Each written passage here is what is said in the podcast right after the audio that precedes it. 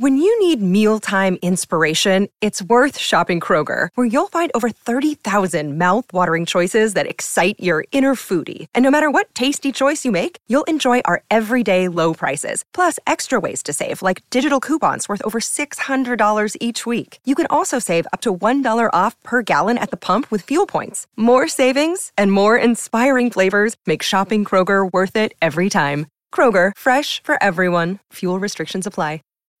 When you need mealtime inspiration, it's worth shopping Kroger, where you'll find over 30,000 mouthwatering choices that excite your inner foodie. And no matter what tasty choice you make, you'll enjoy our everyday low prices, plus extra ways to save, like digital coupons worth over $600 each week. You can also save up to $1 off per gallon at the pump with fuel points. More savings and more inspiring flavors make shopping Kroger worth it every time. Kroger, fresh for everyone. Fuel restrictions apply.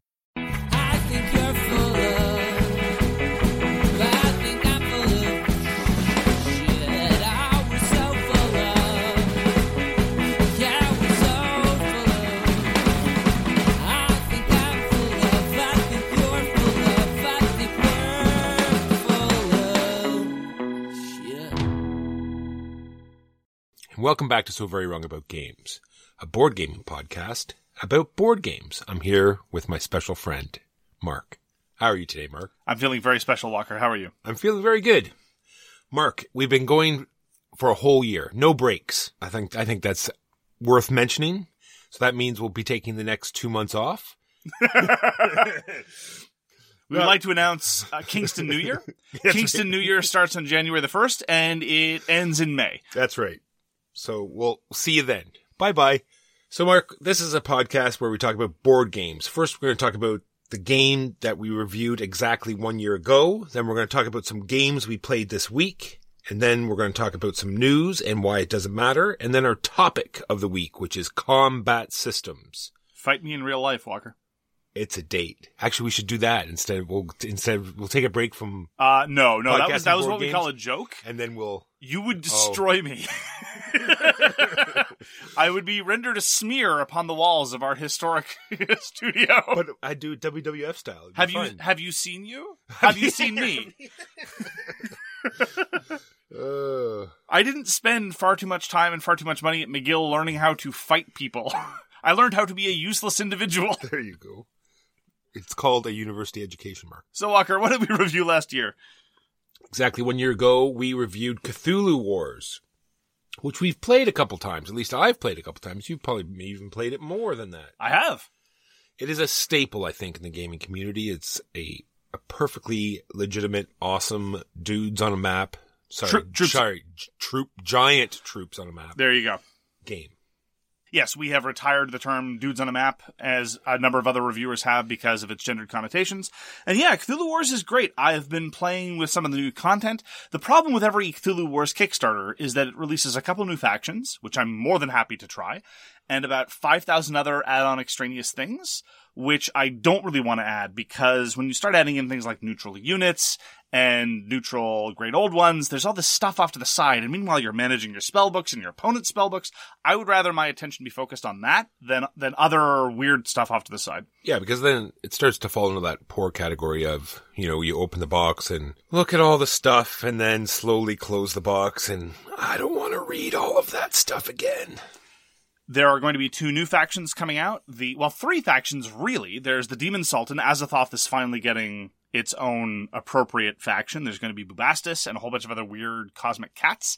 And then there's also going to be a faction using the components from Planet Apocalypse. The other absurdity.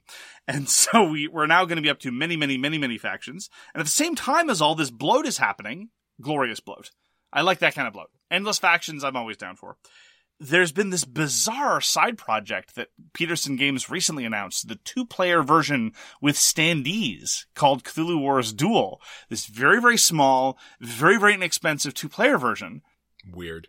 Yes, if they start getting in more factions in the standee version, you know, if they could offer a five faction or a four faction version for something along the lines of a sane purchase cost, then I think we might be talking about something. I don't have any interest in a two player version, period. I don't think it's particularly good at that number, and I wouldn't want to to, to, to experience that regardless of the component type. Anyway, all of this having been said, Cthulhu Wars is a delightful absurdity. And I agree with you that it's sort of a, in permanent rotation in our Troops of a Map All Stars. And uh, it's a shame about the cost. So I hope they, they try to flesh out this cheaper product well, line. well, the other thing that came up with it was just on Kickstarter lately, there was a one of those tablet sort of table things, and Cthulhu Wars was sort of you know trophy game that was going to be included with it. So that's kind of interesting. Yeah, because if you don't feel like spending 200 bucks for a game, you can instead pay 800 bucks for a new table. And then, you know, at that point, it seems economical. But then you have a table, It's true. and that is the game we reviewed exactly one year ago. Now onto the games we played this week. We played a game. I'm going to talk about one game we played online because all the other games that I played I had this whole little segment where it was games not worth mentioning, but we'll just skip that. How appropriate. let, let, let me just say that they were all the games that I played online this week. There was, this is, I'm not going to be talking about any games that I played online except for this one, which is AuZtralia by Martin Wallace, published by SchilMil Games.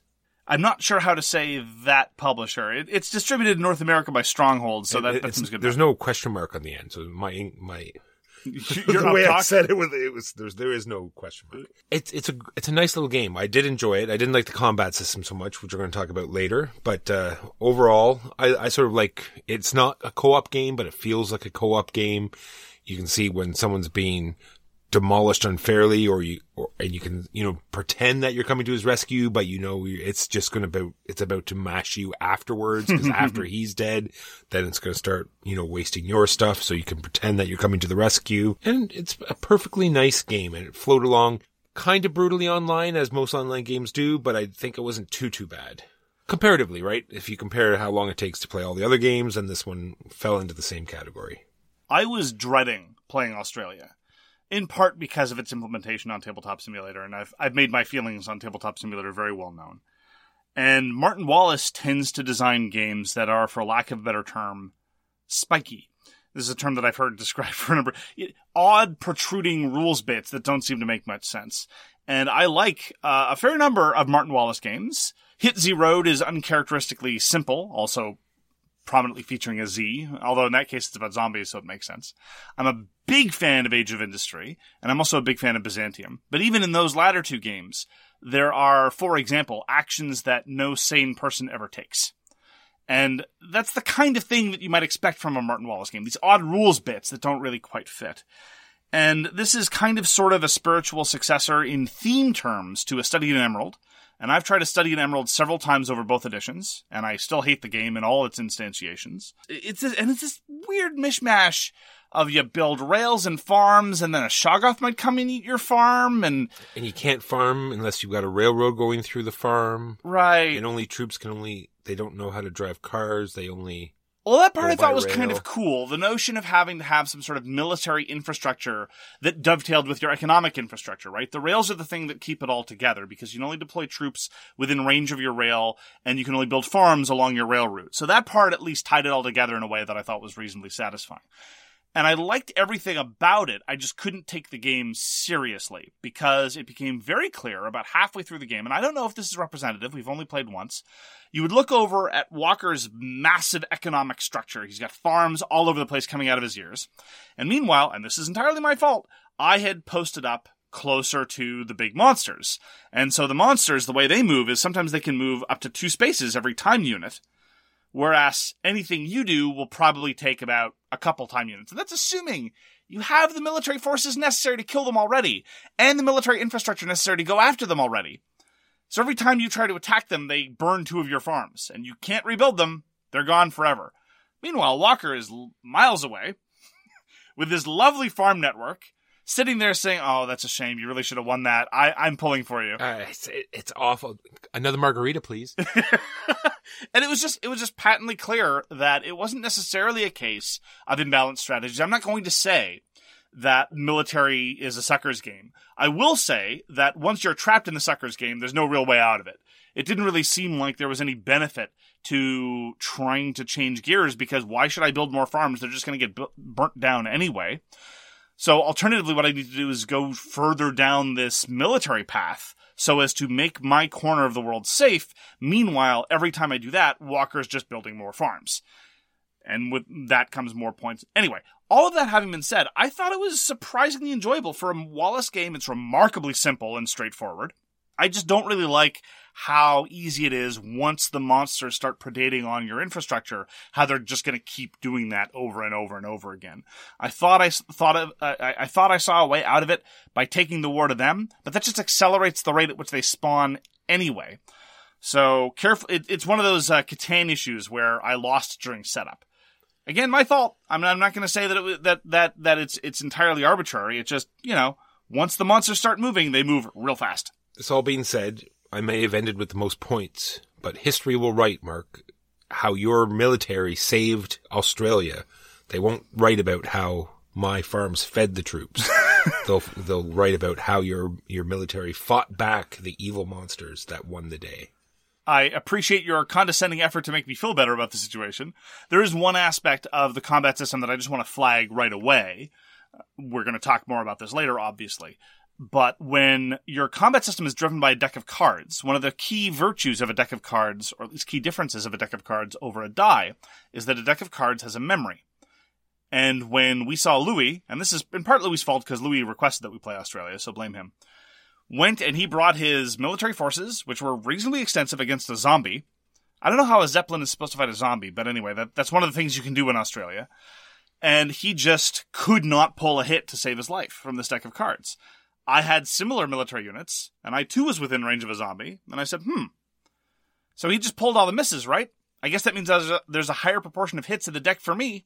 Okay, and sure enough, the results were much, much better for me. So I'm not sure I'm in favor of using the deck in that way. Now, the deck regulates other things as well, like how frequently certain monsters will move. And in that sense, you do want to have a memory because you want the monsters to move at a re- regularized pace.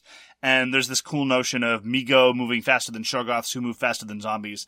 All that part is great. And for that, you absolutely want a deck of cards. Combat system, not so much. Maybe two decks. That would be the way. And that was AuZtralia by Martin Wallace. played more games of Under Falling Skies. After saving Montreal, I went off and I saved Mexico City. And then I went off and I saved Johannesburg. It's been great. I really enjoy the way the campaign system works because it's not so much a campaign. It's more just a question of here's a whole bunch of scenarios. We're going to introduce them as binary choices one at a time. And the parameters that are introduced in an incredibly simple dice puzzle are very satisfying. It doesn't get baroque. It doesn't get particularly intricate. The special powers are not mind blowing and the scenario effects are not especially wild, but it's just the right level of diversity for what is at heart a very simple, very accessible, easy to set up, easy to tear down, which are great virtues in a solo game. And I'm really impressed with what CGE has done with what was already a solid system. Under Falling Skies has been a delight. It is marvelously economical, a great entry point, as I said before, for people who are interested in getting into solo gaming. And I think it's, you know, the right game at the right time. Have you tried Under Falling Skies yet, Walker? Not yet. I That is a shame. I have it, and I just haven't had time to do it. It will be soon. Under Falling Skies is by Tomáš Uhlíř and published recently by Czech Games Edition. But if you're not interested in going out and buying a game, and quite frankly, who is? The, buying a game sounds like a sucker's gambit. The nine card print and play version will already give you a marvelous taste of the system. And then you can consider whether or not you want to buy the retail version. But again, as I say, the retail version offers a tremendous degree of variety to the core system. Under Falling Skies is a very clever, very, very interesting little puzzle, and I highly recommend it. And then you and I got to play a game called The King is Dead. It is a three player game only by Peer Sylvester, published by Osprey Games. And what this game does is everyone has a set deck and they're all the same. And there are cards that will move cubes around a map or place more cubes on the map in various ways. And then once you do that, you remove a cube from anywhere on the map. And what you're trying to do is get area majority in certain areas and control a certain number of cubes. So at the end of the day, you have the majority of a certain color of cube that has won the most areas on the map. which is really hard because in order to get support in that given faction, you are weakening their ability to win subsequent area majority contests. That's right. Yeah. Once they win, those cubes are locked in or they're just removed, I guess. So they're not on the board anymore. So you're sort of depleting you know, the, the reserve. So you want to try to, if you, if you actually are going for a particular color to win, you want to do so by using the least amount of cubes. It does get, I think, a little wonky right at the end. And I don't think there's any way to fix that because I think with seasoned gamers, it's all going to be fairly neutral, right? Unless you have someone that really knows the system and is very far ahead, then there's no way to be in a king making position. If you have people that know the game equally, I think it's always going to end very, very close where the person that goes last can either make a move to win or is probably going to make a move that's going to make somebody else win. Well, it's interesting you say that because this is the second edition of The King is Dead. It's worth noting that in this version, there is a variant whereby people's decks are not identical. You swap out three of the cards from the decks with random cards from a ploys deck. We didn't do it. We didn't play it that way. Primarily because the original design, which I played originally as uh, King of Siam, uh, published by Histogame several years ago, is a marvel of simplicity and a marvel of minimalism. And so I'm generally suspicious of any attempts to take games like that and start adding in asymmetry or weirdnesses. And the game is already strange in that in The King is Dead or King of Siam or whichever version you're playing, tempo is all important because you don't have to play every round. You probably shouldn't play every round. And if you overcommit at the start, it'll be very, very difficult to win. But if you wait too long to make your move, it's also going to be very difficult to win. And this, that's what happened to me. I, I waited too long and Walker and Huey expended a lot of, of, of energy early on. And I figured, ah, well, I'll, I'll try to figure out a way to make it shake out at the end. And I couldn't. And this is one of the, the strange differences between The King is Dead first edition and The King is Dead second edition. In the first edition, they had preserved a rule from the King of Siam which said, you cannot play the last card of the game unless it causes you to win. This was the anti-king making rule.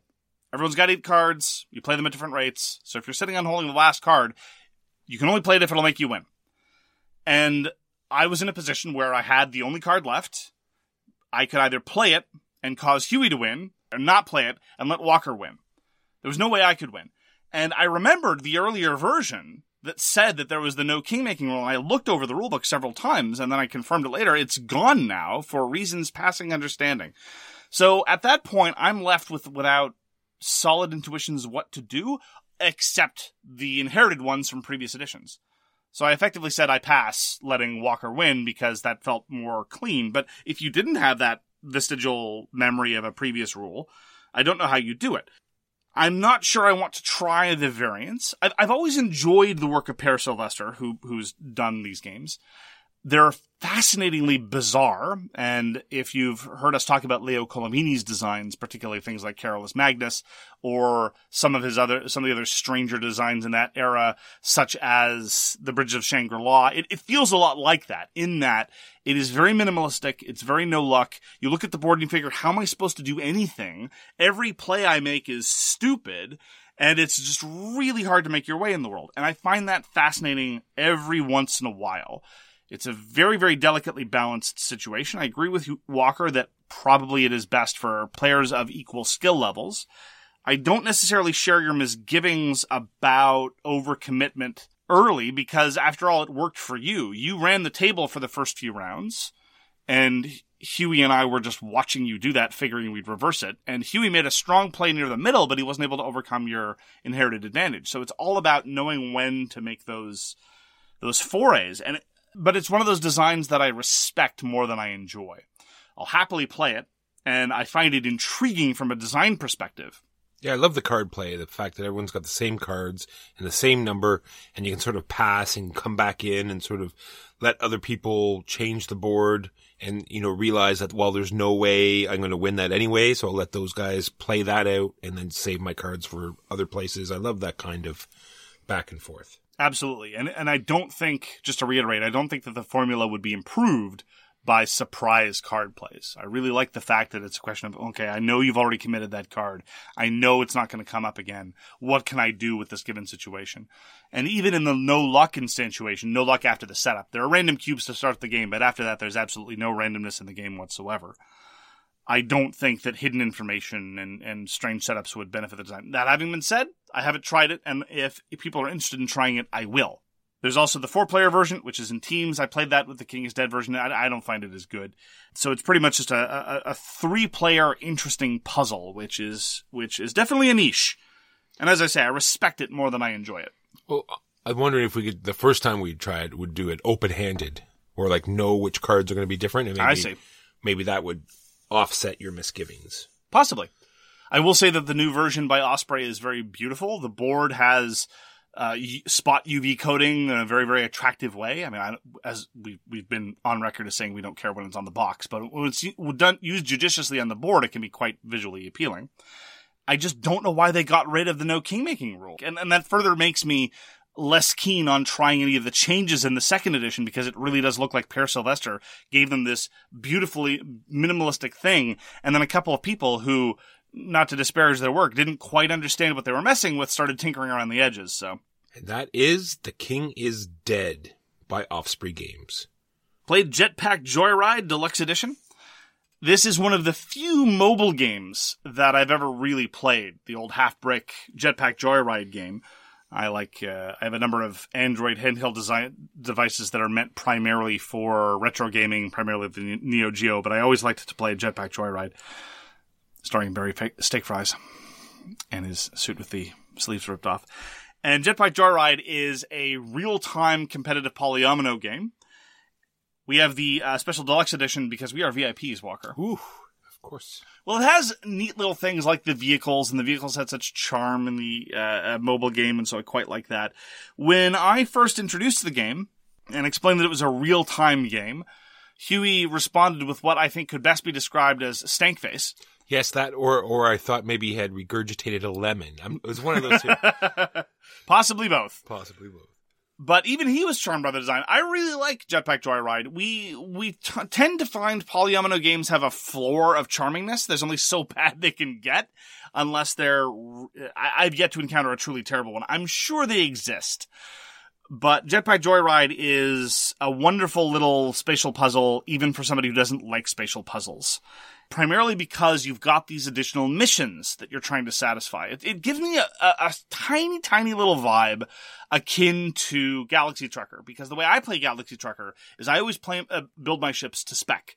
A lot of people just build nice ships that are well rounded and don't have exposed edges. I don't build ships that way in Galaxy Trucker. I look at the available threats and I make a very, very simple heuristic. Ah, I need lots of guns. Okay. And then I build a ship that is specialized to try to defeat the enemies that are coming for us. There's there's threats. Yeah, exactly. And then there are people like Walker who just don't pay attention to threats and just build the ship. It, it, look, different strategies for different people. In Jetpack Joyride, you have these specific missions, like for example, don't run over any scientists, or hit the ceiling and the floor in the same quadrant, or things like that. And at that point, that's enough of a tactical direction that I feel like I'm less doing a pure spatial puzzle and more just trying to fi- find an efficient route through this little place while snapping up coins. It's very, very small, very quick, very easy to teach, very accessible, very visually appealing. I'm a fan of Jetpack Joyride. Yeah, I'd play it anytime. Like you say, all of those points are true. Doesn't take much time. You you know you you have four sectors you you blast through, and then when you've done that, you hand your four sectors to the next player, so everyone gets a chance to try everyone's maze. So it's nice and equal, and super fun. And it can overcome stank face. It can. It did. It did. They should put that on the box. It's true. Overcame the stank face. Absolutely. Jetpack Joyride. We also played. Oh my God, Mark! I played a GMT game. Can you believe it? I was there. You were there. You taught it. It's called, well, it's Apocalypse Road, and we all know I hate uh, post-apocalyptic themes. Absolutely. This is based off of two other GMT games. Yes, Thunder Alley and Grand Prix, both by Jeff Horger and Carla Horger, who are the designers of Apocalypse Road. Thunder Alley is the game we play before our, our local big convention. It's sort of like the start out game, and we all sort of very much like it. So it's one of these things where you create these weird chains of cars, and so you have to try to stay with the pack. And if you break away from the pack, and you try to get all of your cars across the finish line, and Apocalypse Road covers the same sort of theme, except that now you get to shoot at each other. So this was a review copy sent to us by GMT. I was curious about it primarily because I really like Jeff Horger as a designer. His first published design was Manœuvre by GMT. And sorry, this is not me being pretentious. It's actually Manœuvre. It's maneuver spelt in the Frenchy way. Oh. With all those extra letters in there and the, the, the vowels s- s- smashed in the center. Sprinkling of Yeah. je, je ne sais quoi, yes. Yeah, yeah. there you go. Better not to speak French on the on, on the podcast, Walker. That's my brand. Sorry. but I didn't like Thunder Alley because, despite the fact that the card play is very clever and it's all about trying to you know maximize your advantage, despite the fact that a lot of your movement will help other people behind you because you know in stock cars there's drafting. I, all I know about NASCAR I learned from Talladega Nights, The Ballad of Ricky Bobby. Exactly. It was my favorite documentary. Magic Maze is very much like uh, a stock car race. It's you move, you turn right, turn right, turn right, turn right, Wow. turn right. All right. At any rate, but the the primary objection I had to Thunder Alley, and one of the reasons why I do not participate in the inaugural Thunder Alley run, is I just find the game, like almost all racing games, way too long. And for some reason, that just kills any appeal that a racing game has for me. It's supposed to be about speed. And so if I'm sitting there for hours and hours shuffling these cars around, that's really going to sap any enthusiasm I have for it. And I was hoping that based on a different scoring system and the possibility of death and carnage would accelerate the game. In that respect, Apocalypse Road was an absolute design success. We played with four new players. Setup rules explanation teardown took about two hours, which is much, much less time than any game of Thunder Alley I've ever seen at, at comparable sizes. And cool things were happening. People got blowed up. There was lots of ramming, the, the, you know, opportunistic weapons fire, strange events that caused damage to random people. It was one of those games where, kind of like AuZtralia, after the first round, it became clear that I shouldn't be taking this very seriously. Yeah, there's a huge decision space there because you have this hand of cards that are going to move the cars in all sorts of different ways, and there's also sort of the ambulance chasing. Right, there you can you look around the board and you can see who's about to die because it's it is unfortunately the last hit that matters Yes. in this game. So you sort of look around the board and see who's kind of weak, and so you, that makes your decision. You know, am I going to move this car so I can try to do a shot, or am I going to make this move that's going to advance my cars all together, or type like you know? I mean, there's lots there. There was also the possibility of you deliberately moving a car in a reckless way so that the car would die on your turn and therefore deny anyone else the point. That was neat. The weapon system and the armor system work together in a rather interesting way. Actually, more on this later when we talk about combat systems. In that the a car's defense value will both determine how often it is to be hit and how much damage it's apt to take, but all of it with no modifiers whatsoever. Long story short, a car has a defense value between one, two, and three and you need to pull a weapons card every time you fire, and the weapons card will have a value on it that will determine whether you hit. It'll say zero through three. And the cars, the, the, the cards with a hit value, a high hit value, do less damage. Logic being, if you're a card that's only going to be hit by higher attack values, when you are hit, you will take less damage. And it works out very, very well. I was very pleased with that. I was less pleased with the capricious influence of events. Some events, just reliably hit whoever's turn it is. And that's fine because the events trigger off of very strong movement cards. If your movement card gives you a plus three to your movement, it probably won't give you an event. If it gives you a plus six, it'll probably be an event. And if that event says take two damage at the end of your movement, well, then you ask for it. But on the other hand, if you pl- if you pull the event that says, you know, deal four damage to some other schmo who happens to be elsewhere, that started to feel a little bit more capricious and arbitrary. So what I'm getting at is that you take the excellent card play of Thunder Alley and you marry it to a somewhat capricious, somewhat arbitrary, difficult to take too seriously, madcap, everyone against everyone else free for all. And it's very, very fun. And I thoroughly enjoyed it, but I can't take it seriously. I would contrast it a little bit, very different game, with Black Rose Wars, because again, Black Rose Wars was the first kind of free for all, things happening all over the place, fireballs going off and traps being triggered, where I could point to it and say, this actually feels more like a game. This feels incredibly wild, but less capricious and less arbitrary than lots of other games of its ilk. Whereas Apocalypse Road is very, very proud with, eh, whoever dealt the killing blow gets the point. Did you do one damage or five damage? I don't care. You happen to be there. You get the point. Oh, this event says you spin out. Haha. And like, again, I was there laughing. It was, it was, it was thoroughly enjoyable. Just not what you would necessarily call a balanced or thoroughly transparent experience. and not not very much from the you know the usual GMT output. That's for sure. Yes, for many years, amongst you know the serious consimmers, the one who would go to all the the wargame conventions and such, the the the, the, the hex-and-counter wargamers, one of the old standbys was zombies, the one with many exclamation points for their beer and pretzels games. I never understood why, because that's a terrible, terrible. It really is. I I own that game. It's really bad. It's I- really I'm kind of uh, kind of embarrassed that I own it. Yeah. And wargamers are often looking for a light thing to do on the side, a comparatively shorter thing, a multiplayer thing that you can play with all of your friends after spending eight hours playing the first half of your game of unconditional surrender with one other person at a convention. And I think that Apocalypse Road should definitely be your candidate because there's there's still clever card play and lots of wild things happening, but it's still infinitely more deterministic and actually shorter than a big fat game of zombies. So there's there's a lot to recommend it, and I would happily play it again it's not necessarily my my my core demo because it's it's similar in theme to Gaslands. I'd rather play Gaslands, and Jeff Horger still got that that excellent card play system. Interesting note: he designed a fantasy version of Manœuvre instead of Napoleonics. It was fantasy version. It was called Fury. So clearly, if you were des- going to design a racing game in that universe, it would be called Fury Road. Of course, it would cough, groan. Mark, we played Marvel United again, and I think we've got everything that we can out of Marvel United from what we own at this moment. It's pretty, pretty well best choice scenario. We think, you know, you have a card. This is obviously the best card to play. I'm going to play it. You do what it does. Very simplistic, very much a game for the season we're in now. You bring it to your, your family get-togethers and the little kids will love this game. It has superheroes, very easy to teach, very easy to play.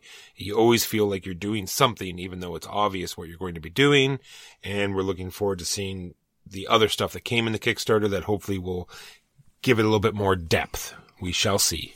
A listener was actually talking about how useful they find it to get recommendations for games that might work well for children, even though they're not children's games, because children's games are this massive universe that we only rarely brush up against, usually in the context of dexterity. And I agree with you. In Marvel United, there's so little text on most of the cards that I think that even very young children might be able to get behind it. And the pictures are very chibi and colorful. And so if they have any enthusiasm for superheroes at all, and my understanding is that superheroes are kind of in. Marvel United might be a good candidate for the kind of game that an adult could play with a child and not lose their mind over it. Either the child losing their mind because it's going too slowly, or the adult losing their mind because it's too simplistic. That having been said, it's pretty darn simple. And it falls prey to the same problem that I identified with N-. Although Nidavellir I would happily play again and is a great game, Marvel United gets less interesting as the game goes on. Because at the start of the game, you have any way, any uh, one of three ways to counteract the villain's plans, and an open board full of things to do. Now, they're not particularly interesting or earth-shattering things, but at least you have these options available. Gradually, these get winnowed down. And as this gets winnowed down, two things happen. Number one, you're only looking for certain kinds of symbols on your cards. You don't care about the stars anymore. You just want the punches and the movement. And so everyone's looking around and saying, just play as many punches and moves as you can and go forth and, and do that thing. And that's, that's less interesting. You're not trading off one priority against another. And the other problem is the villain keeps activating and every time the villain activates, the villain may or may not move. And you just spend a lot of your time just chasing the villain around the map. Playing Duck Duck Goose. Yeah. It's really frustrating and hmm. obnoxious because the end game usually, so far with the villains that we have, and this again is why I'm, I'm with you, and I want to see what other things could be done with this core system, because the bones are there, interesting things could happen, Yes. is you're just trying to run down and punch the villain real hard. And the villain just moves arbitrarily. And so you naturally, in, in, if you're playing more than two players, you just start to spread out and someone will be close to the villain and it's like, okay, well, I'll play this card to give you punches. It's like, all right, I'll chase them down. Oh no, villain's gone now. Whee! Got to haul myself off to the other side of the map. So, I agree with you that I think we've gotten all that we can out of Marvel United for now. Uh, but I, I maintain foolishly optimistically kind of interested in what the expansions might bring. I look forward to being disappointed. And that is Marvel United. We both got to play Gaia Project. You were nice enough to allow me to play it. this is the sort of the afterthought after Terra Mystica came out. They brought out Gaia Project, sort of put a sci-fi theme on a fantasy theme and cleaned up sort of like went with a bunch of rule changes that they made to Terra Mystica and more rule changes they want to implement it. And they just brought out this new game instead. They, they claimed it was more balanced, but you know, if you go into the deep, in the deep web, apparently it's not so much that I, I don't play it enough to make it, to, to make it any different. So I had a great time playing Gaia Project. Mark, I, I've been saying for I think a little over a year now that I wanted to return to Gaia Project, see it again with with fresh eyes, and I'm glad we did, and I'm thankful that you walked me through it again because it's it's a little daunting. There are lots of subsystems. It is very much what you would call a head down game. Just this is sort of just re encapsulate our review. We reviewed it years ago, shortly after it came out. And I've always felt like I should like Gaia Project more than I do. On paper, it's very much my kind of game. But at the end of the day, it's just a little bit too much in terms of head down managing systems, eking out that last little source of ore. It's like, well, if I convert this to that other thing and I activate this other side action and then I manipulate the special ability that I have, I can get that one more ore and that means I get to put out one more of these boring little buildings out on the map. And there are a number of those systems I quite enjoy. Cycling power in particular, which is more or less unchanged from Terra Mystica, I, I think is quite clever and quite neat, and I like managing that. And some of the other subsystems I could take or leave, and then some of them I just find obnoxious. And then at a certain point, once you start getting into the, well, I have these three leftover green cubes, so I'm going to activate this thing for seven marginal points, I, I just check out. That, at that point, I'm like, eh, a little too much for a little too little. Yeah, unfortunately, the player interaction just falls back on basic worker placement. I got to that place before you did. Yeah. And- which is so unfortunate with a game with so so much complexity and decision space and cool combos that at the end of the day, the player interaction just like I said falls back to I took that planet, I took that action before you could. compare this to a game like Barrage, where if I build a because at the end of the day, one of my and this sounds absurd. One of my objections to Gaia Project is that it's just all about putting up these buildings, just slapping down mines and science academies and and and, and stuff like that. And there are lots of euros from the very very simple uh, uh, simple end, like something like My City, for example, all the way to the slightly more in depth things like I don't know, Antiquity by Splotter, that are fundamentally about slapping up buildings. Fundamentally, at the end of the day, with other extraneous stuff on top. But there's something about Gaia Project that just makes it feel so unsatisfying to me. And this is very much a, a sort of a, a, an intuitive sort of gut reaction. I just don't feel like I'm doing very much. If you compare the results of slapping down a building in Barrage to slapping down a building in Gaia Project, in Barrage, if I build a dam, suddenly everyone else at the table might be in uproar because I've changed the dynamics of the entire water table for everybody else. And it influences how you're going to build. It influences how you're going to manipulate power. It influences what action you need to take next and a whole bunch of other things. And it's just little details like that at the end of the day that make me appreciate Splotter games, games like Barrage, even other games where there's not more player interaction, but at least the subsystems feel more satisfying. I get to kill a whale in a Feast for Odin. I mean, I'm not going to be having more substantive player interaction with you playing Feast for Odin than I am with Gaia Project, but at least I get to, you know, ha- have a sense of having done something kind of interesting. And personally, despite the fact that I love sci-fi, I love a lot of the lore, I love the, the, the theory behind a lot of the asymmetry in Gaia Project, it just doesn't incite any degree of wonder or excitement for me. And uh, I, again, I was left a little disappointed, partially because I keep feeling I should like Gaia Project more. It's very solid. All the subsystems are there, and they kind of even hang together well, which is a minor miracle. When you've got that many subsystems going on, and that many resources, and that many different rules, and it's like, okay, and don't forget about federations, and don't forget about text, and don't forget about advanced text, and don't forget about all the- all these other things. The fact that it works at all in a vaguely cohesive way is a minor triumph. Not really for me, though. It is unfortunate. And I've been playing Terra Mystica a lot online because there's no Gaia project implementation. And instead of having this very interesting tech track where you get, you know, range and all sorts of stuff, they have this like this cult track, Yeah. which literally does nothing. And, and, and after playing Gaia project now, coming back to taking my Terra Mystica turns, it's just so much more painful. I, I do prefer Gaia Project to Terra Mystica. I do think that the design work has was very, very impressive in terms of taking the same fundamental formula and making it superior. I even find that there's more player interaction in Gaia Project than there is in Terra Mystica, precisely because of the way the planets work and the way space works. It's the way space works. It's the way space works. It's the way space works, Walker. But I, I just I can't get there, and it's a shame there's no online implementation of Gaia Project. I agree with you. If for no other reason than then we would quickly get to the mountain of data we have on Terra Mystica about how imbalanced the various factions are and various you know various auction kludges that people have introduced to f- fix the perceived imbalance. It's true. And that's Gaia Project. And oh, here we go, Mark. This is going to be good. Designed by, I think it's Jens Drögemüller and Helge Ostertag. ah, But see, very I'm getting, much- I'm sure I'm getting the vowels wrong. And finally, from me, I got to play Terraforming Mars, but like real on the table, physically. Me and Dewey got it out and uh, played a nice long game. Had a few of the expansions, so we had to, but we didn't play with any. We played with the the first expansion, but not the second expansion. But the second expansion had some cards. Yeah, just just the new cards. So every so stuff, often, yeah, we had to throw some cards to the side because they made no sense. But there are some cards in that that were just normal cards. Anyway, long story short, I had a great time playing Terraforming Mars. We actually ran out of I ran out of player cubes because I tried once again. I tried like a strategy that I never played before, which I usually do in Terraforming Mars. I went like almost all blue cards, so I was the very annoying player that you know took the turn you know five times longer than the other player. this is different from normal Oh, games. shut it. So I won't go too much into terraforming Mars because it is more of an experience for me than an actual game. Designed by Jacob Fryxelius, published by FryxGames.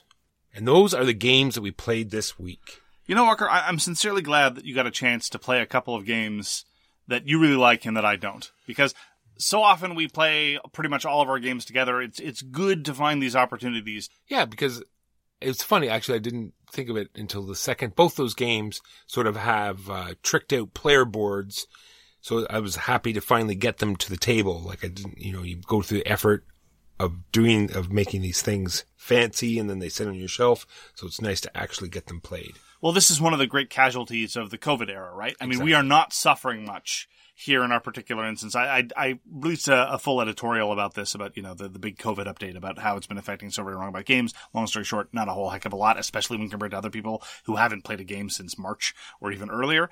But one of the virtues of being able to have open games nights is Walker can throw a game in his bag that he knows that I hate, or I can throw a game in my bag that I know that Walker hates and find other people to play with it. And so This is all true.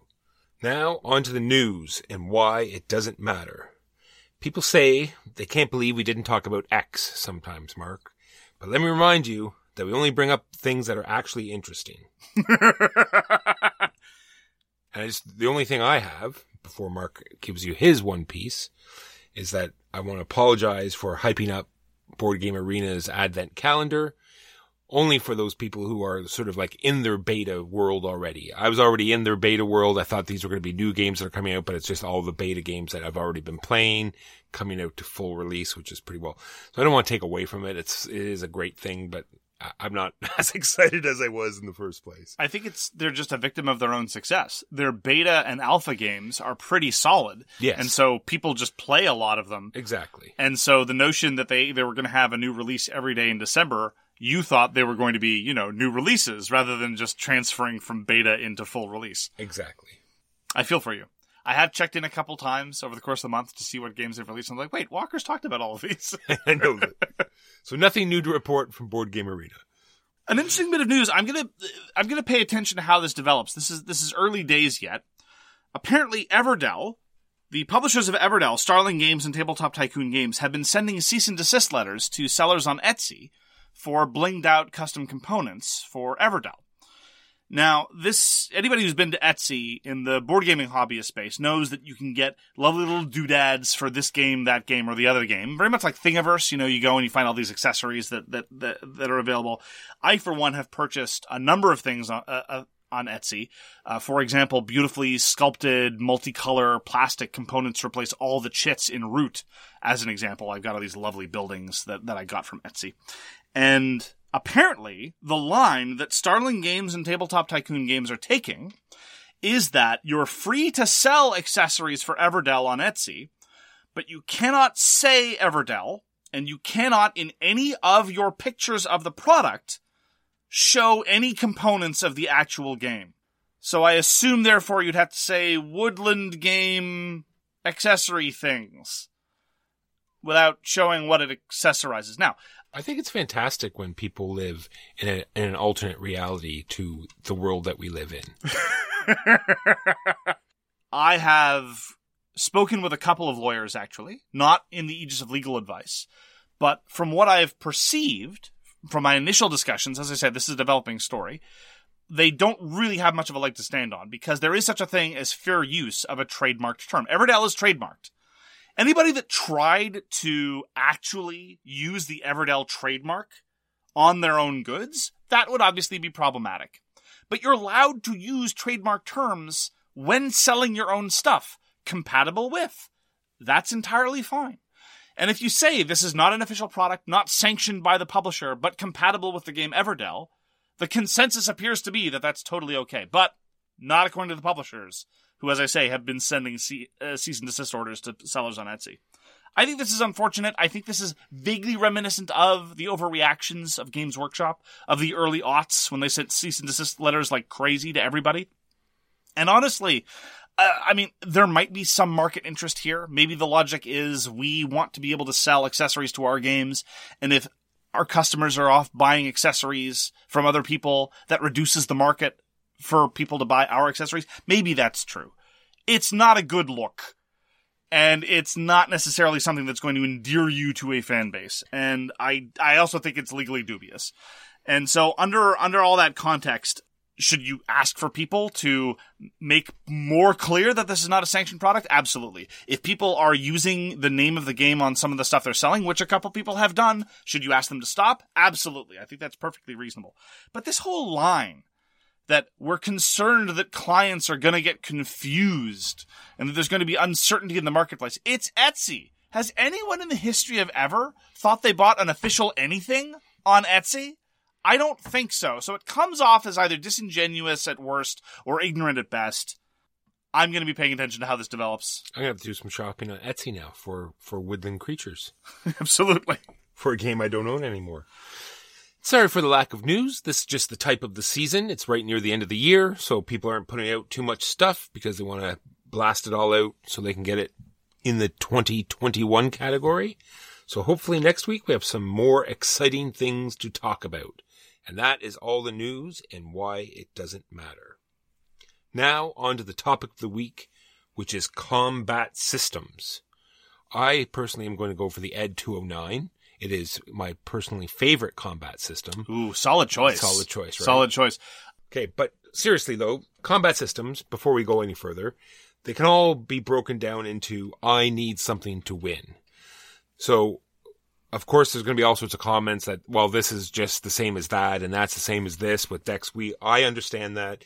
This is just how we happen to break it down. I agree entirely. At the end of the day, I'm sympathetic to the line of analysis that says everything is fundamentally an auction and that all combat systems, especially, are basically just variations on an auction. Sometimes this is more plausible than others, and sometimes you really have to push it. But there is one kind of counterexample that I think we can just discuss briefly, which is probably one of my favorite way to resolve combat, and that's dexterity. Well, that you took my the end apart. Oh, I'm sorry. That's okay. I, I- at the end, I have my, my my two favorite types of of combat systems, and that is dexterity and and the combat tower, the the cube tower. Oh, the cube tower. Okay, well we can we can talk about the cube tower absolutely. Because what about the cube tower do you like better than say just a, a any other form of randomization? It's just it's just this exciting and silly thing. You know what I mean? It's like it's like you know you there's about you know four or five combats where none of your cubes come out, and then suddenly you know you drop four cubes in and eight of your cubes come out. It's Yes. just it's just one of these. It's like were you guys hiding in the woods or something like? Yeah, it, well, we I, I talked before about how cards have memory, whereas dice don't. The cube tower also has a memory. I, I found it so disappointing that the first game that used the cube tower was Im Zeichen des Kreuzes, which was this game about the Crusades, and I, I, I kind of enjoyed it. But the problem was the cube tower was actually fighting against what made sense. Like if I fought a battle and all my cubes stayed up in the tower, and then you fought a battle and my cubes came out, I didn't benefit in that game. So it was absurd. It was it was it was just doubling down on this notion that my failures redounded to your success. So when it was used in Wallenstein and Shogun, that made a whole lot more sense because if you did really badly in a combat, you would get some benefit again later on. Agreed. And dexterity games like Catacombs and Flick Fleet, where you, it's like a physical, you're actually flicking discs or flicking things at other people. And SEAL Team Flix, of And course. SEAL Team Slick's the only game that matters. Flick Fleet is, is great because it combines both dexterity and just standard die rolling in one process. It's very true. And I have this versus my other favorite thing, but we'll talk about that at the end. Back up to the top. Let's start with no luck systems. So some no luck systems are pretty well uh, when the sides face off, you remove like one chit from each side, right? And Yes. there's games like Divine Right or Imperial that do this. You simply combat begins. I remove one piece from each side. Is there still pieces there? One piece from each side until there's only one. entirely attritional, or the way that Civilization does it. I quite like the way Civilization does it. It is also purely attritional, but it's not simultaneous. You remove chits one at a time, but you start with the weaker faction. So numerical superiority gives you an additional benefit. Yeah, the, the back and forth is the next one. Yeah, so Right. It's one. So sometimes you can do it with initiative, or the the higher strength goes first, and then you go back and forth until there's only one side. On that topic, I just have a, a, a very a very focused question for you because I find this controversy fascinating. This is a, somewhat of a sidebar. So initiative, should it go from high to low or low to high? It should go from low to high. Okay, so so initiative one goes first, and then initiative I two think- I goes, and just, then just because three. it makes it easier, right? Because you know it's usually Okay. one first player or second player just makes it in sort of sequential order as Sure. well. It's just I people have very strong opinions. I don't have a preference. I don't think. I just find it unfortunate that the world is divided, but they are very firmly divided. I don't think I really have an opinion. You mean, but if I had to choose, If you had to choose, okay, if I had to choose, like otherwise, you know, there's lots of games that you know you give modifiers, you know, plus ten initiative, plus you know you start at thirty, and you know you go to this ridiculous number, so whoever has the highest goes first, type thing, you know, and that's fine as well. Like, as long as it's very clear. All right, some more no luck stuff. My units do as much damage. Sorry, my units do this much damage. So, and it could be versus a block or something. You know, it's just it's just straight up. This unit does X damage, and there's no other, there's no dice rolling or anything else. Or it could be, you know, my unit does this this much damage, and my the opposing unit blocks this much. And is there any excess? it's weird. I normally find those systems very uninteresting. Like the Imperial and Antica combat systems work just fine because it's not primarily about winning battles. It's it's more about you know the, all the economics going on behind it in both in, in in both games. The only game that does no luck combat that way that I find really interesting is actually Titan's Tactics, that weird skirmishy game where all damage is abstracted. It doesn't matter whether I hit Unit A or Unit B unless they have specific abilities like armor. And what saves it, from my estimation, is that all the abilities have to be powered by cards. And so again, there's this weird resourcey economic thing behind it that kind of saves it from being this kind of dull calculational exercise. Because I don't mind dull calculational games, but if, you know, if people are going to be fighting, I want to see some action. So other games that do this are XenoShift, it's just straight up damage versus, and Neuroshima Hex also does just straight damage versus. And then there's I have more units.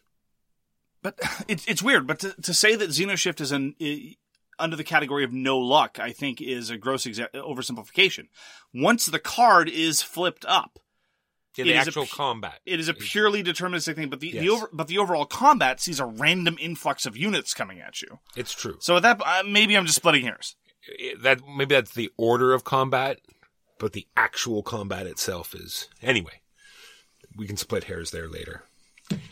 Uh, the other one is I have more units than you when the fight actually starts. So there's some games like that, like say Small World, right? It's very determined. There's no luck. I put more units in there, you lose, you get pushed out. Oh, oh, so right. So like I have more cubes in a certain area. I'm not sure is El Grande like that. I'm well, you sure. don't. I mean, you don't really fight Del Grande in the same way. Like when scoring happens, it's just pure Yeah, well, I don't area know. majority. True, but you could sort of say I don't know if it's the theme is that there's a fight going on there. So Kind of, sort of, not yeah, really. I don't know. Eh. whoever has the most cubes. Theme in El Grande? What? Yeah, I know. the next one I have is I'm at the top of the war track when wartime starts.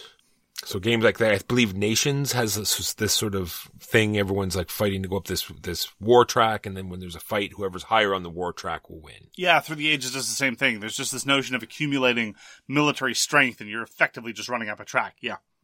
That's all I have for no luck. It's weird though. I don't know. We this is starting to get into the notion of what people consider no luck to be because all of these outputs that you're discussing are resolved deterministically, but only on the back end of a whole bunch of random stuff that went into the first place. For Oh, for example, sure. if we're whether we're talking about talking about nations or through the ages, for example, yes, the track itself is deterministic, and when you resolve the track, it's all deterministic. But that's after all these random cards came in, depending on how, how they were introduced. When I think of a no luck combat resolution system, I, I think of something like Antica. I think of something like Imperial. I think of something like Titan's Tactics. And then there's the controversial middle ground where some people consider this no luck and some people don't. The real time simultaneous play versions, like the elaborated rock, paper, scissors game. Like a great way to divide geeks above and beyond asking whether initiative should go from high to low or low to high is to ask them whether rock, paper, scissors is deterministic. You're going to get a lot of people who swear up and down that it is, that that is a no luck resolution system, and other people to say, well, because you don't know the outcome at the time you make your choice, it is therefore random. I don't think either of those positions is exactly right. I'm, I'm, I'm comfortable with both those characterizations. So Age of Mythology uses the rock, paper, scissors uh, combat system where everyone puts a unit in their hand and everyone opens up and some units beat other units and blah, blah, blah. Exactly. I'm thinking of games like Yomi. Yomi is purely just a series of rock, paper, scissors combat determinations. There's also a, a really cool game called Bushido Way of the Warrior that I haven't played in years, and I should probably show you just because it's so bizarre. That has you commit forces, but in addition you choose a tactic, and the tactics work on a rock paper scissors mechanism, and that's going to determine not necessarily the outcome, but it's going to determine the modifier, so it can be very consequential. Uh, Bushido isn't a no luck version of rock paper scissors because the tactics you get are pulled from a pool, but yeah. Anyway, I just like flagging controversies and then not resolving them. Hey, that's the, how we roll here on on the swag. All right, next I have up is dice. Oh my goodness, all sorts of stuff It's a with dice. huge, huge category. It is. All right, so my first one is I need to hit a target number. Yes. So this is like Axis and Allies. And sometimes the order matters. Why do I have that in two places? So sometimes the order matters. I think that's to do with the order of attack, which I have later on. So things like uh, Nexus Ops or Shogun, Yes. where you're rolling certain units at certain times because they can kill before other units, and that leads to a very interesting dynamic where you sort of say, well, you know, well, my footmen haven't attacked yet, but I'll still kill them because they're cheaper, or I'll, you know, I'll kill the more expensive unit because I have a chance that my footmen are going to attack. And this usually comes up when it's like ranged versus melee, right? All the ranged guys will shoot first and then the melee guys after, and you have to decide whether or not, you know, you're going to kill all your melee guys and not get a melee round or, you know, save some and try to kill the rest of his guys. That's the classic dynamic of most block games, like all the games from Columbia and Triumph and Tragedy from GMT. Oh, I should try Triumph, play Triumph and Tragedy again soon. Such a good game. The, the the interesting difference between a game like Axis and Allies or the block games is block games typically your threshold to hit is determined by the attacking unit, whereas in Axis and Allies it relies a little bit more on the thing you are attacking to determine whether or not you get hits. And then there's modifiers that can be added to these. Like D and D is the biggest one for this. You know, you're rolling D twenty, and then you're adding all sorts of modifiers to it.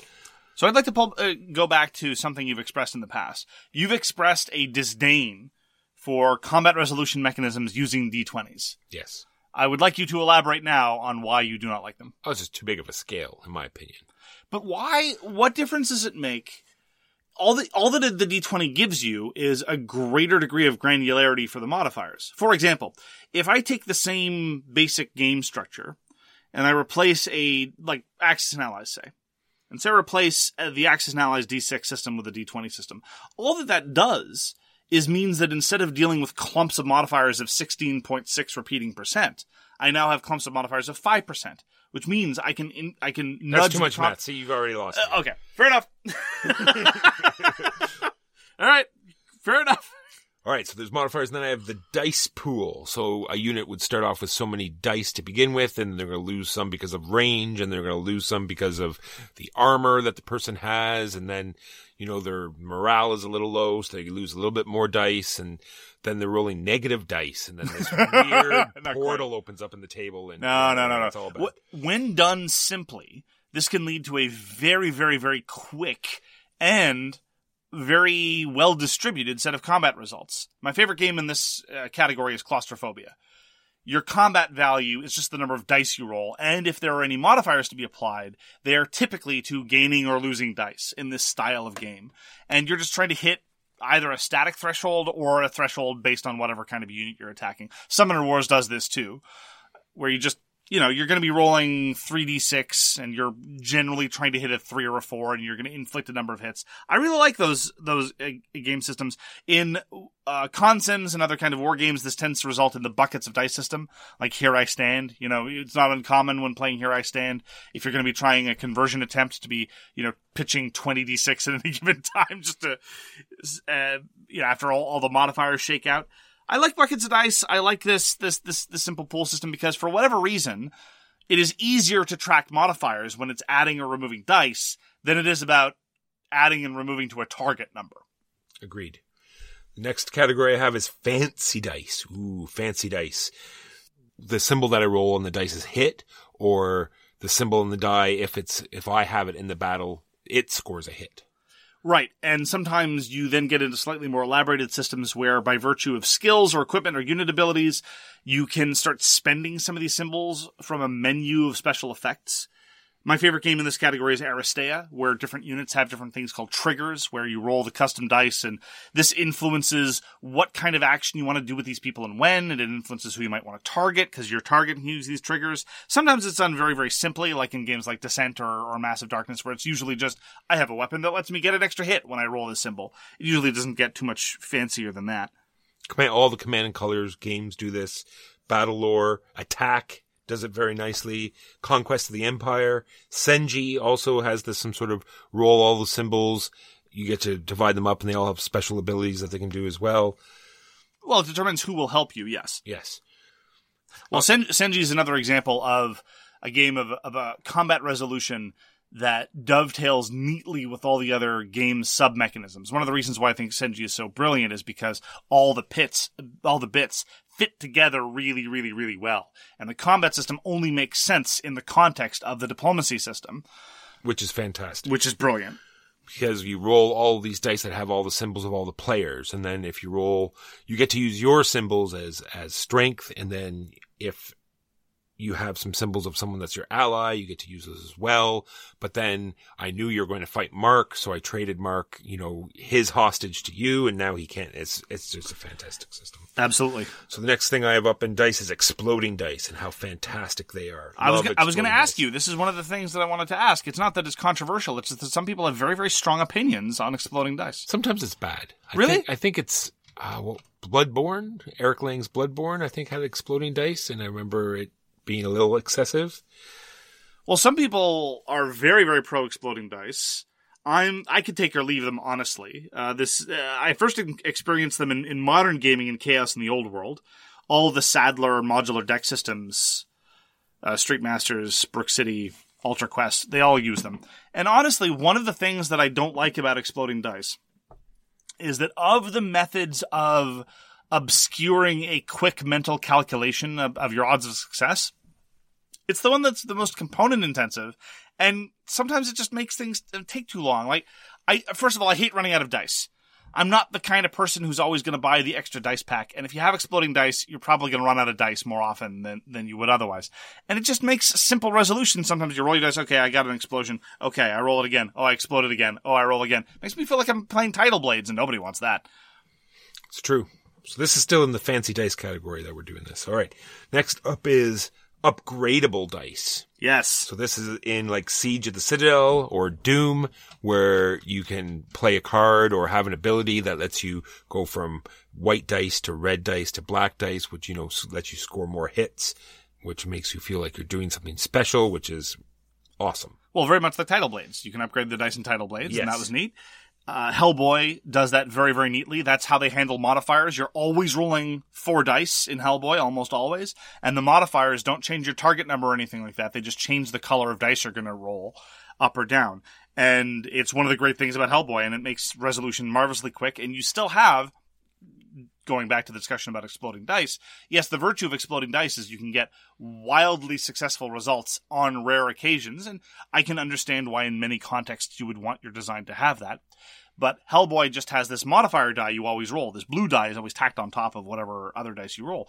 And it can give you that opportunity for the wildly successful result without having to deal with things like exploding. I'm not anti exploding dice. I just don't think it's always the best way to get that kind of result in whatever resolution you want. And then I'm just going to throw combined arms in here in these like fancy dice. A lot of times this is where you get awarded for having combined arms in your unit. Like if you have your artillery and your cavalry, your infantry, and you have all of these symbols working together. And then uh, I like how games, you know, work that into the system. Yeah, Hellenica did that. You got more dice if you had combined arms. You weren't necessarily rewarded for having mass. You know, if you show up with eight hoplites, you're not going to do very well. But if you show up with one hoplite and one cavalry, you'll probably win a lot of fights. And AuZtralia did that too. The the combat resolution in AuZtralia is you pull a card, you check whatever row of the thing you're fighting, and it's going to show some symbols. And if you happen to have that kind of unit there, you will do some damage. And so you were were rewarded for having a variety of different kind of units showing up in a game of AuZtralia. All right. And that's all I have for fancy dice. Anything to add? I, I and then, oh, sorry, does this include all custom dice or pretty well. okay?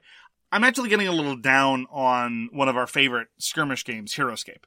Uh, because I've seen now a whole bunch of combat resolutions, and in fact, almost all of the ones we've been discussing so far have been ones where the attacker rolls and the then the defender does nothing. And I'm very much in favor of that now.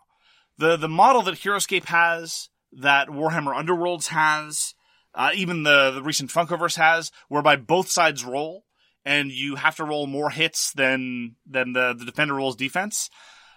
I'm a, I'm a little I'm a little less keen on it precisely because number one, it explodes the realm of variance. It just means that a lot more results can happen.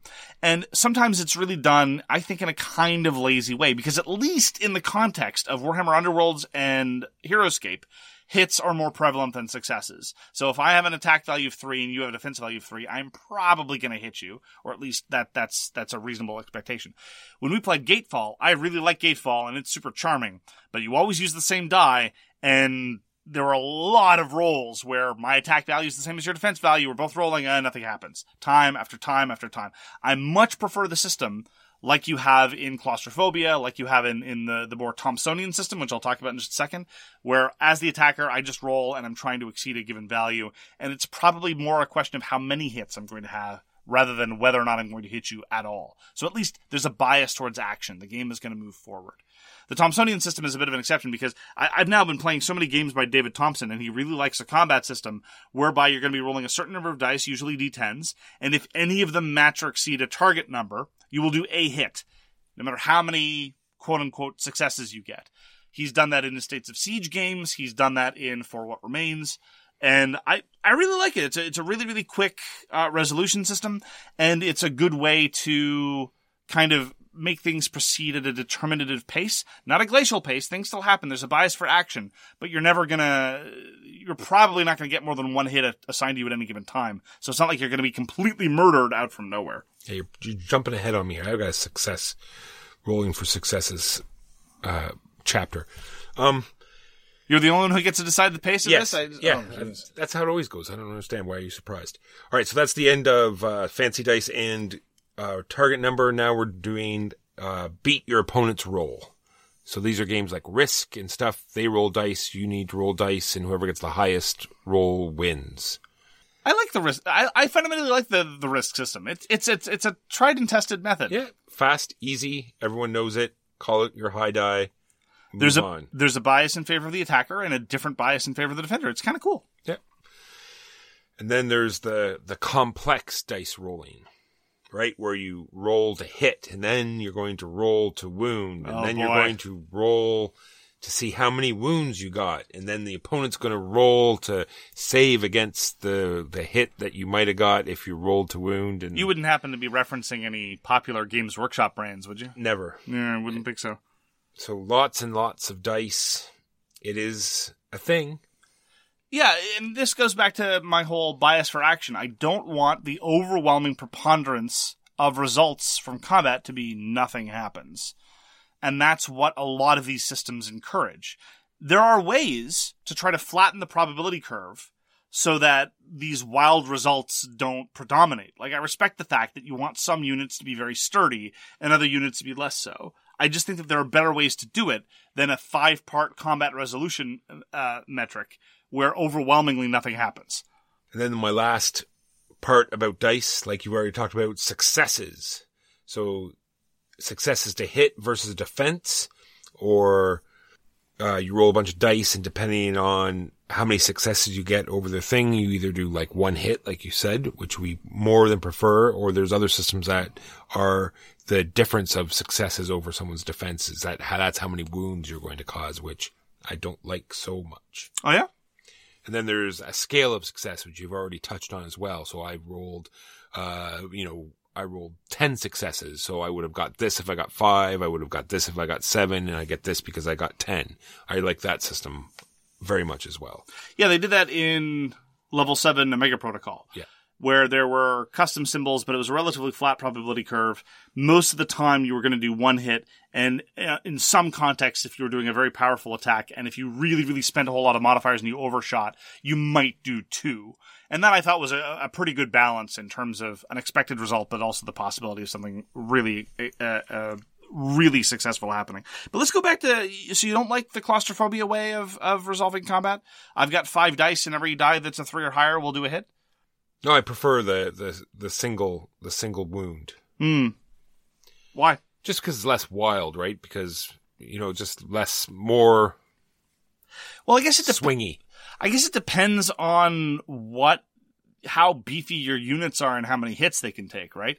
In the in a context of claustrophobia where typically you might have a human attacking a group of 3 or or more trogs at once, I think it works really well.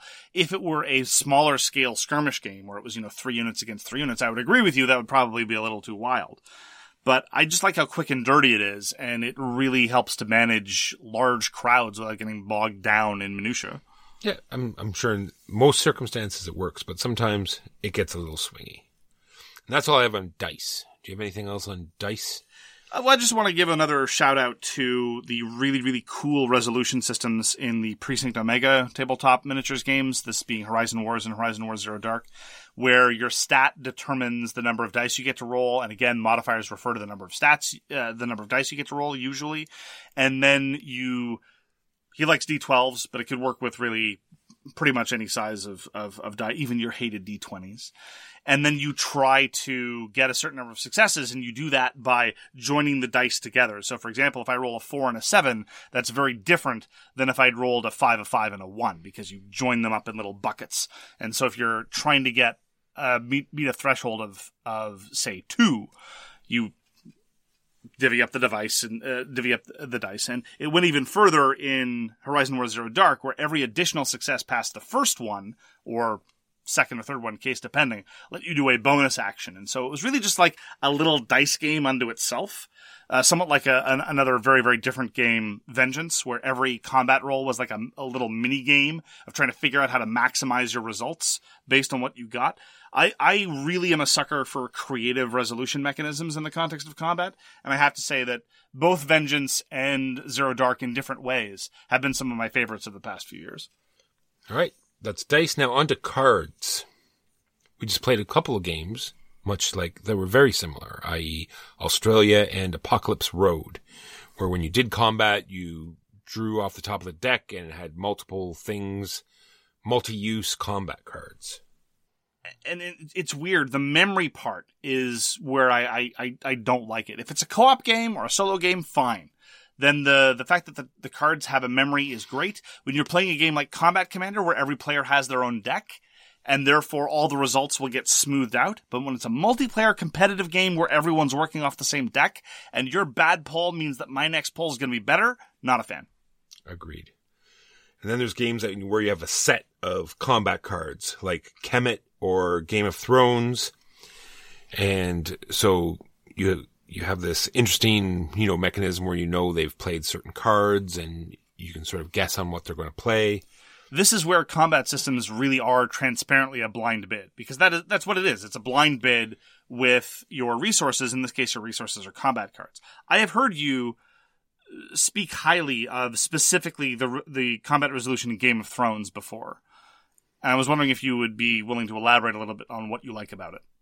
Oh, it's just it's just very much like the Kemet game where everyone has a set of cards that will modify uh, uh, a diplomacy type style combat where you know exactly what they have on the board and you can slightly modify it because they don't go very high. They go anywhere from one to four, I believe is the highest they go. And it also determines whether or not it's going to kill a unit or not, right? Because normally they just push units around. Like in diplomacy, I have higher strength, so you get pushed out, but then you might play a sword or the other side might play a castle to stop the sword. Just, it just gives a little more variance to it. And once you've played the card, it's out, and you have to cycle through your whole deck like you do in Kemet. Then you get them all back again. I prefer it in Kemet uh, as opposed to Game of Thrones because at least in Kemet everyone's working off the same set of cards unless you bought the power that gives you a different card. In Game of Thrones, I always felt like I had to relearn everyone's deck every time I got into a fight with everybody. And honestly, the the I didn't feel like the swords and castles were frequent enough. Like they, they tended to be in the minority of cards rather than the majority of cards like they were in Kemet. I don't know. Then then you get into even more deterministic, less variegated card systems like Lord of the Rings: The Confrontation or Dungeon Twister. I I, I honestly don't know why, and I'm afraid I'm not going to be able to elaborate. I generally don't like this sort of combat system where everybody's got a bit full of cards and you blind bid for them.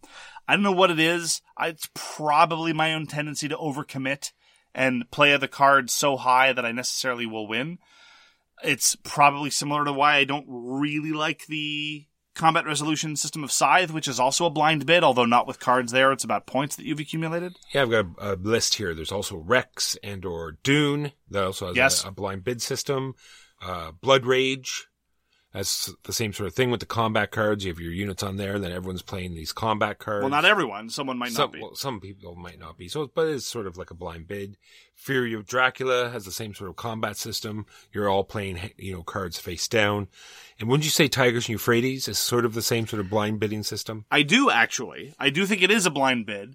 The difference being that it dovetails with hand management.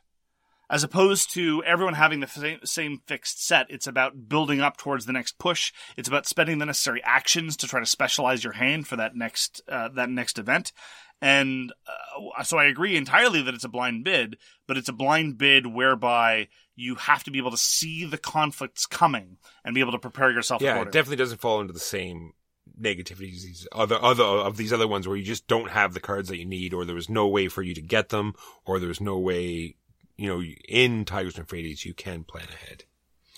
That's all I have for secret bids and sets of combat cards. Next I have up is complicated card systems, something like a Forbidden Stars. Where it's hmm. this elaborate Or you know, StarCraft or- StarCraft, upgrading your cards and having this elaborate, you know, army deck. And then there's like a sort of mini game as you hold up the game for 15 minutes while the rest of the players go have lunch and you get to do your combat.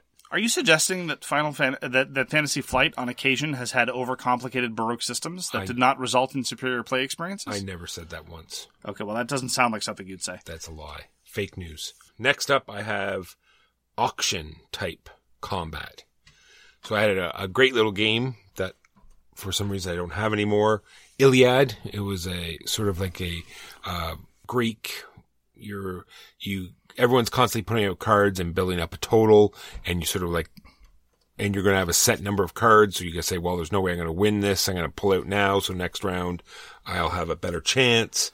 Uh, what's the the other fantasy flight yellow box like con contier Condottiere. condottiere Yeah, it's a sort, sort of sort of a uh, escalation. Again, this is this this is where the auction routes are a little bit more straightforward.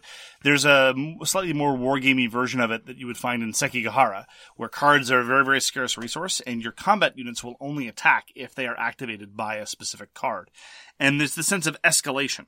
Actually, reminds me of Blue Moon, one of I my was going to favorite say games. Blue Yeah, Moon Legends as I have here as well yeah, the sort of escalating combat system where you're encouraged to go deeper and deeper in, in debt just to try to win the fight. Yeah and knowing when to pull out sort of like the you know land air and sea type thing you know you know you're not going to win pull out now save your cards for another fight. And that's all I have for card systems. Next up I have two games which use a system that I find very interesting and enjoy. Cry Havoc and Rising Sun. They have these sort of hidden boards that you sort of place tokens on and they sort of modify combat. In, in Cry Havoc, you're using the actual units in the fight. In Rising Sun, you're using, uh, the currency and to do different things and then you reveal and then it modifies combat slightly. And I love both of those systems. Another blind bid. Another blind bid with a little hook. Absolutely. And then rock, paper, scissors, we've already talked about that, Age of Mythology. And then there's combat systems that are just pure negotiation, where you just sort of talk it out. Pure negotiation. Pure negotiation. You just convince your opponent to lose. Yes. Well, there's some, some of those combat systems where it'll say now it's time to fight. And you'll look at areas where there's two opponents and you can say, well, do you want to fight in this? You know, there's a lot of games Ah. out there where you, you know, you can engage in combat or not engage in combat and you sort of, you know, talk about whether or not you should have a fight or not. like Antica, like Yeah. a number, yeah, like a number of other games like that. I, I, I hear what you're saying. I was actually thought you might be headed towards games where it's kind of a combat resolution system via intimidation, Ah, like Cash and Guns, where you're mostly just trying to posture and convince other people that they're not that they don't want to fight, even though you've got nothing. yeah, it could be, I suppose. What I'm saying is that poker is a combat resolution mechanism. There you go. That has been a, a, whirlwind tour, and I think you've been quite comprehensive. All right. So, like I said, my two favorite ones are the combat tower and dexterity versus, and my, these two are sort of equal is, is the, the scythe, Dune, Rising Sun, Game of Thrones, Kemet, outguess your opponent where they sort of know how much you have and they totally outgun you. So they could play their lowest card. like, why would they waste their high card? Because they know, they think you're going to, you know, so, so they might just throw away a card too. Like, there's no way I can beat them. So why would I waste a good card? I'm just going to throw away this one, but they might think I'm going to play the one. So if I play my highest card and they play their lowest card, then, you know, you've, uh, that kind of back and forth I love. So that dynamic I like in economic systems. When you're bidding on a resource, when you're bidding on a good, when you're high, when you're effectively bidding over a tile as you would in Ra, I really enjoy that dynamic of trying to undercut somebody, of using your economic weakness as a strength. In combat systems, though, I don't tend to view it as enjoyable.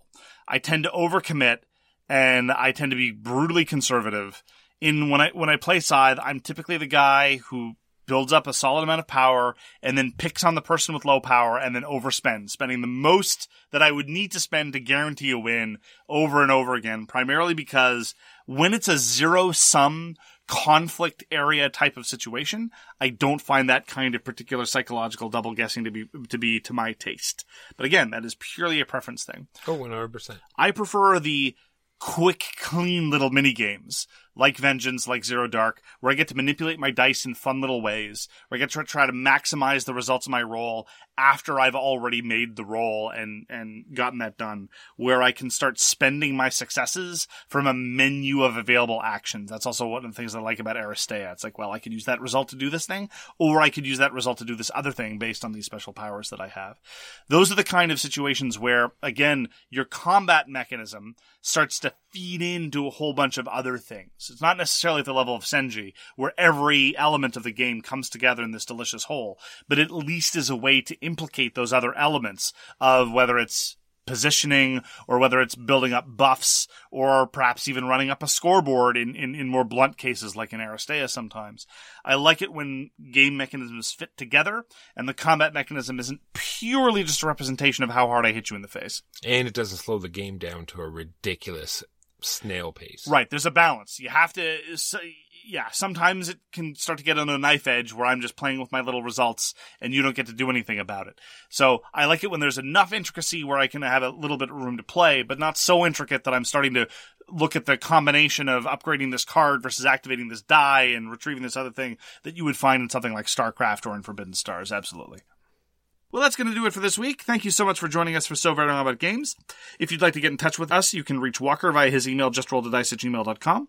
You can reach me, Mark Bigney, on Twitter at The Games You Like. For more public discussion, you can find the So Very Wrong About Games Facebook page, or you can check out our Board Game Geek Guild, which is guild number 3236, and you can find us on Patreon. We read everything you send us, and we'll get back to you if we can. Thanks again for tuning in, and we hope to see you again soon. Peace! You've been listening to So Very Wrong About Games, produced by Michael Walker and edited by Mark Bigney. Special thanks goes to What Does It Eat for generously allowing us to use their most excellent song, FOS, as our theme.